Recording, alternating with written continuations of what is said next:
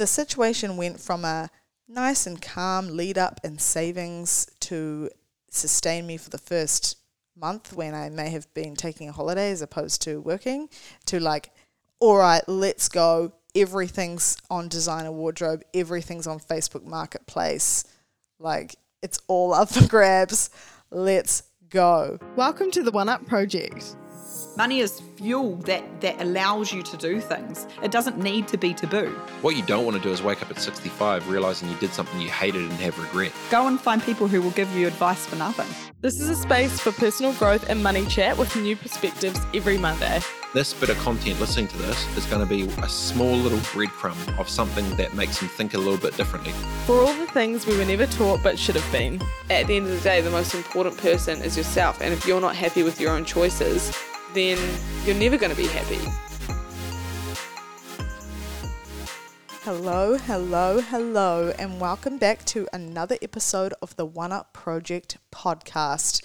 Today I am talking to you about something that I absolutely have no qualifications to discuss. I mean, not that I have any qualifications to discuss anything I talk about ever, but this specifically feels like, with my current financial situation, something that, you know, I shouldn't be talking about. But the reason I'm going to is because there's been a lot of mistakes and a lot of mistakes I'm learning from and a lot of things I'd do differently if I was to do it all over again. So, in that sense, I feel from an experience point of view, I'm very much qualified to talk about this. And that is preparing financially to travel overseas because, wow, can that be different than what you expect it to be? And every place you travel is going to be different. Like I've heard people have been on the big European holidays, or people have been to Asia like me, or people just going somewhere local. You know, it's always going to differ.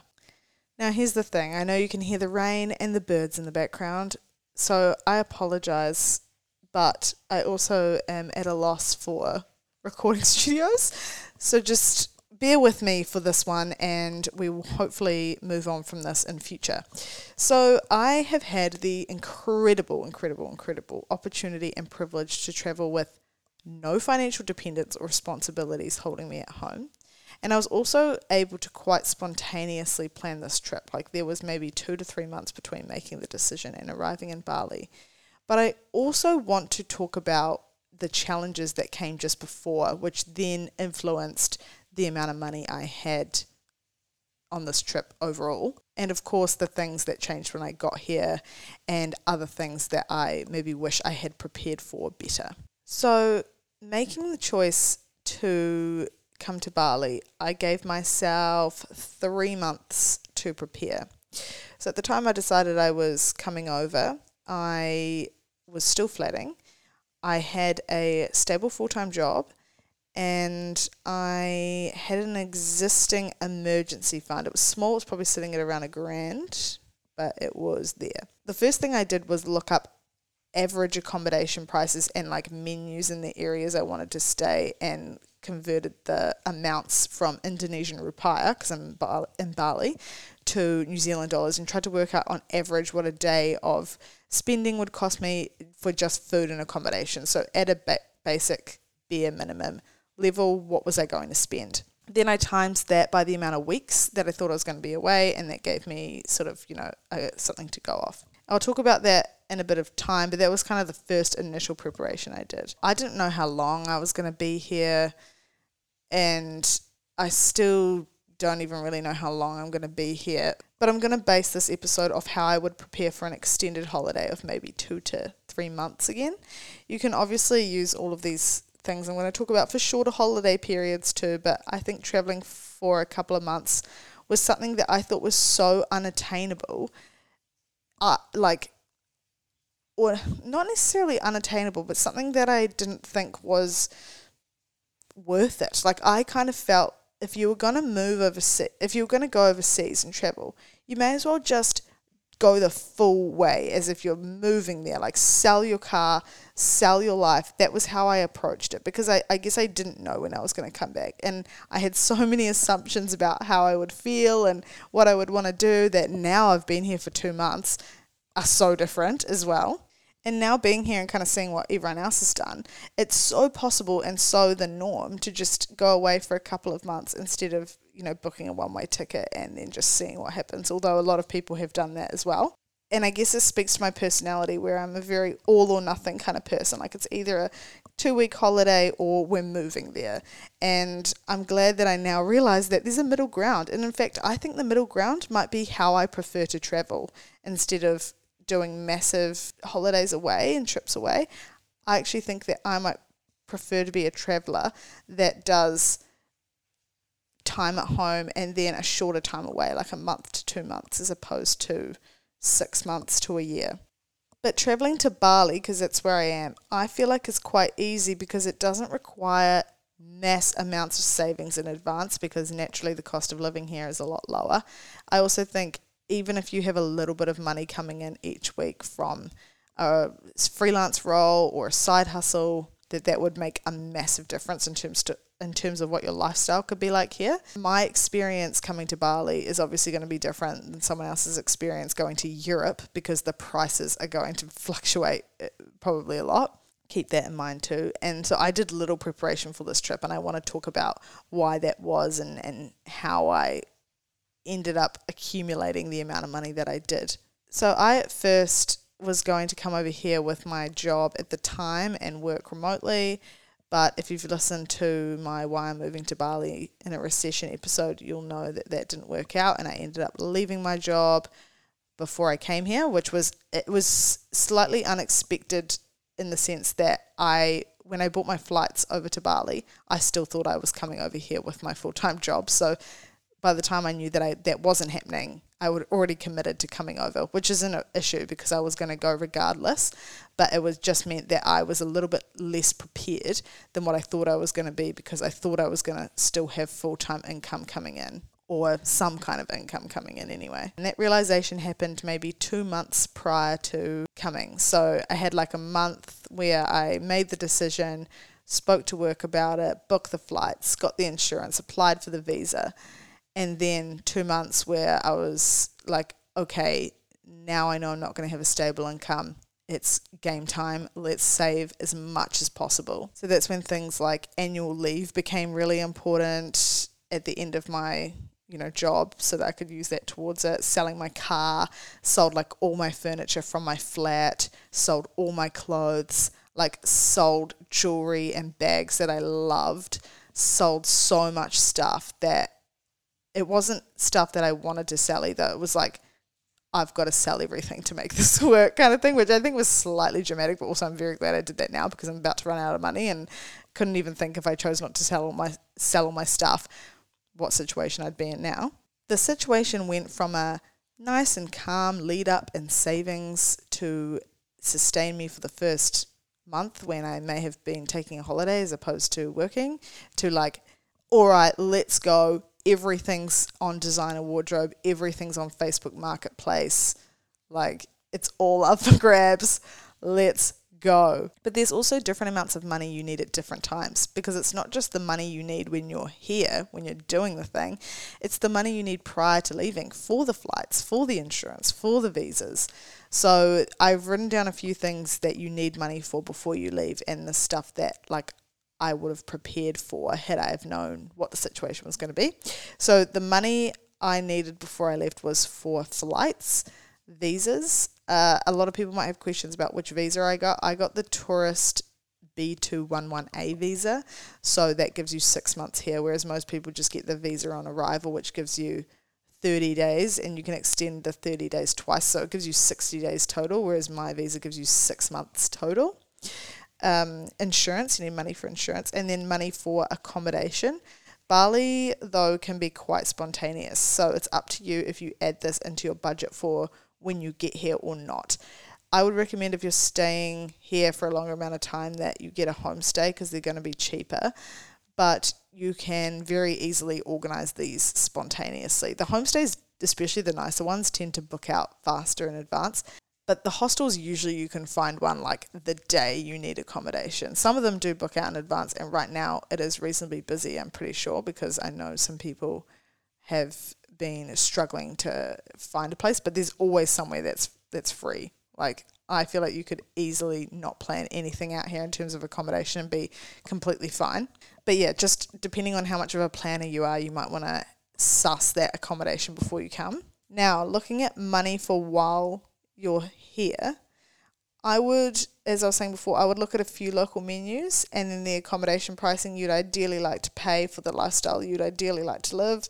Work out what a week's worth of expenses would be at a minimum and then multiply it by the amount of time you expect to be here. And that will give you the minimum amount of money you need essentially to survive. To give a practical example around this, for me in Bali, the average meal with a drink is around $14, which isn't the cheapest, but I'm talking about eating at a Western cafe. If you're eating at a local Warong, which is their restaurants here, then you would be looking at something a lot cheaper. But I'm just going for the upper end to give you an idea on that level what it would be like. So the average meal would sit around $14 New Zealand. So multiply 14 by 3 for a day's expenses, so breakfast, lunch, and dinner.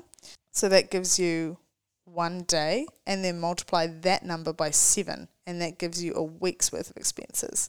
So that gives me 294 to $300 minimum for food expenses per week or maximum if you're going to be eating at local Warongs. Then staying in an average hostel here per week costs me around $150 per week. Really depends on the hostel. Like I'm talking about an average nice one. There are cheaper ones and there are more expensive ones. So let's just say around $150 per week. So I need a minimum of $450 a week to live and eat in the way that I want to for this type of lifestyle. So say I was planning on staying for three months, then $450 times 12 weeks, so that's three months, gives me five and a half grand or 5,400. So I need five and a half grand to maintain the lifestyle I'm expecting I'll want excluding activities, etc. So, coming to activities, I think something that's really hard but super valuable if you can do it is writing a list of all the activities you want to do, almost like a bucket list. It's probably like this everywhere, but when I got into hostels here and started talking to people, they gave me suggestions of things they did and showed me photos, and it was like, wow, that's amazing. I really want to do that. So you get all of these ideas when you come here, and there's often things that you want to do spontaneously or you didn't realize that you wanted to do. But you can also when that happens, start to feel so overwhelmed, and then you also end up spending money on things spontaneously, which sometimes works out amazingly.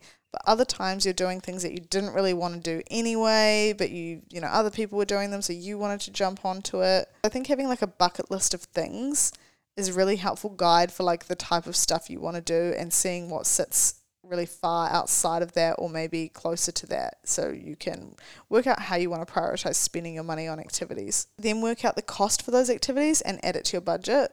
Then i would have like a buffer to that amount because i like to be quite conservative with my savings usually. Right now that's definitely not the case. Depending on how conservative you are this will differ. I, I I personally think a comfortable buffer for me is around 50% of the total required savings amount. So, say for the accommodation and the food, I need five and a half grand. I would want half of that, so around two and a half grand, as my buffer. That might be overkill for a lot of people, and it might not be enough for others. But like everything, it's going to be completely personal, and it's up to you to make that decision. I also wanted to talk about a few costs within the trip that I did not think about that would have been really important to consider. So transport is one of these costs. It's in Bali at least very cheap. Like it cost me to go on a 15 minute drive on the back of a scooter, it cost me like $2 New Zealand. But I think having an idea of what you're doing in whatever country you're going to. Like, are you using public transport? Are you going to have to get Ubers most of the time, shuttles, or like pick up taxis randomly? Like, how are you getting around and working that into your weekly average of your budget? Because it does add up, you know, after a while. And sometimes, at least here, you have to get like a car instead of a scooter, so that ends up being more expensive, or like, you know, there's just fluctuations that happen that sometimes you're not expecting. Tips as well is a really important one. So, considering the locals are paid so little in comparison to the amounts we spend, it is important to allow for tips. Most restaurants especially the westernized food places add on like a 10% service charge so you don't need to tip at those places but your transport or other places which obviously can be hard when you're on a budget so that's why it's best to prepare for it if you can, because otherwise you'll be very stressed out trying to give tips. Also, airport costs. I had an eight hour layover in Melbourne and I didn't really think about needing to eat on that day. So, thinking about snacks and food and that kind of stuff. Also, like SIM cards. I had to get a SIM card in Melbourne because I needed internet and the airport internet wasn't working for like four hours of my lay- layover. So, I had to get an Australian SIM card and then pay for data on that. And I didn't really think about that. Transport in and out and around the airport, if that's something you need. Just having a bit of money set aside for the tra- like for your flights, I think is a good thing, just in case. So while you're in the place you're in, how do you keep track of your spending? So let's be real. You're probably not going to. because you're on holiday and you've somewhat prepared with averages so you don't need to worry. I'm someone who I like a financial situation where I don't need to think. When I invest, I invest so I don't need to look at it. That's why I use funds. Instant diversification, allocated amount of money from an automatic payment. I don't want to I don't want to see it. I don't want to look at it. I don't want to deal with it if I don't have to. And so that's the same with spending here. I don't want to look at it if I don't have to. I just want to swipe my card and know there's money coming out and there's money going into the pockets of the restaurant owners or whatever. And that's a freedom in itself. Like that is financial freedom to be able to swipe your card and not worry about whether the accepted or the declined is going to come up. That is freedom. To live a life where that is like your life all the time, wow, if that's not the goal, I don't know what is. So being able to do that here just requires a level of preparation. In contrast to this, like in contrast to me saying that I don't want to know what's going on, I can find that knowing will mean I, I feel a lot more in control and I have a sense of calm because I am able to understand that the money coming out is within a very loose budget and I will therefore have money to sustain me throughout the rest of the trip. I think having a sense of calm on holiday or traveling also just enhances the experience so much more because money doesn't need to be a factor and you can experience something fully with a taste of what financial freedom would feel like. So, if tracking and keeping on top of it and being in control is something you would want to do, here's how I would go about it. I've been using my financial planner to expense track because I think that's a really important way to just kick you right back into reality and realize, whoa, you are spending ridiculous amounts on coffees and Biscoff biscuits, which, wow, so good. But yeah, that's mainly what I've been using it for. I can link the one that I use in the description. It's my collaboration with Live Lively, and it is my favorite thing in the world, not only because it's so helpful and flexible, but because it's so pretty. And I find it super confronting to track my expenses. But it's, like I said, such a good way to motivate myself to stop spending or to change my spending habits and there's no avoiding it. So I would rather have control of it because ignorance is bliss. Honestly, it definitely is. But right up until you have zero dollars in your bank account, and then you're just like, okay, maybe ignorance isn't bliss when I'm at the end of that journey. You can also control your money when you're traveling by paying yourself in air quotes. So either in cash, like you would at home budgeting, taking out a certain amount of cash each week, or to your international card bank account. So, like, I have a Wise card or TransferWise, as some people may know them, and transferring a certain amount each week is a helpful way to just limit my spending. An international card is basically like a MasterCard or a Visa card, you know, that you can use anywhere, but ideally is one with low fees. So I use Wise because I can use the local currency, so I'm using Indonesian rupiah as opposed to New Zealand dollars to spend here. And honestly, it has been really amazing. Super low fees. You can hold multiple currencies on it. So, you know, I can use my Indonesian rupiah, but then when I'm in Melbourne for my layover, I can use Australian dollars, that kind of stuff. And it's a very reasonable exchange rate, and there are no fees on the transactions from the card. Although, in Bali specifically, something you want to look out for is that a lot of restaurants will charge card fees, and they'll always tell you before, which is really nice. It's usually around 2 or 3%. So if you want to avoid that, paying in cash is obviously always better. Something else that's quite cool about Wise, although I haven't worked out how to fully look at the full categories yet because I don't even know if they have that functionality or it's just not that easy for me to work out how to do it. But they automatically categorize your expenses into categories.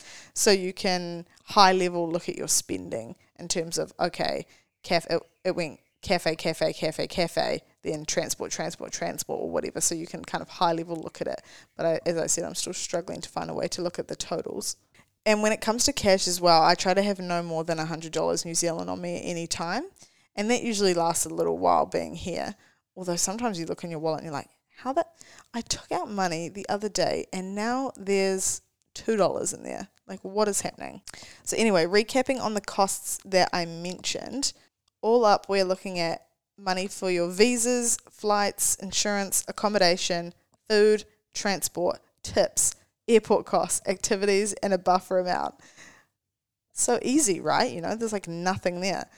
Yes, of course it's going to be expensive. Of course, there's going to be preparation involved, but it's going to be so, so worth it when you don't have to stress out about those things when you're here and you can just enjoy your time.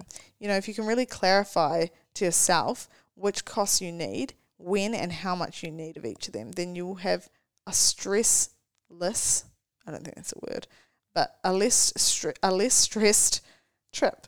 I hope that you guys enjoyed listening. If there's any part of this you want me to go more in depth in, just let me know. I just thought I'd do a little high level right now about how I would prepare again if I was going to come for a second time.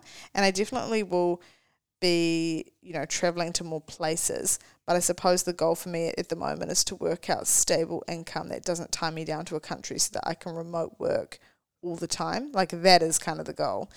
And that's happening slowly but surely as I try to work out exactly what that looks like and in what capacity I want to be able to do that.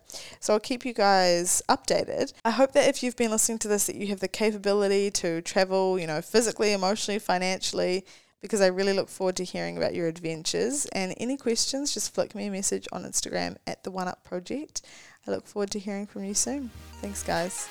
Thank you so much for listening to this episode of the One Up Project. If you want to find more stuff just like this, check out our other apps or follow us at the One Up Project on Instagram or TikTok. See you there.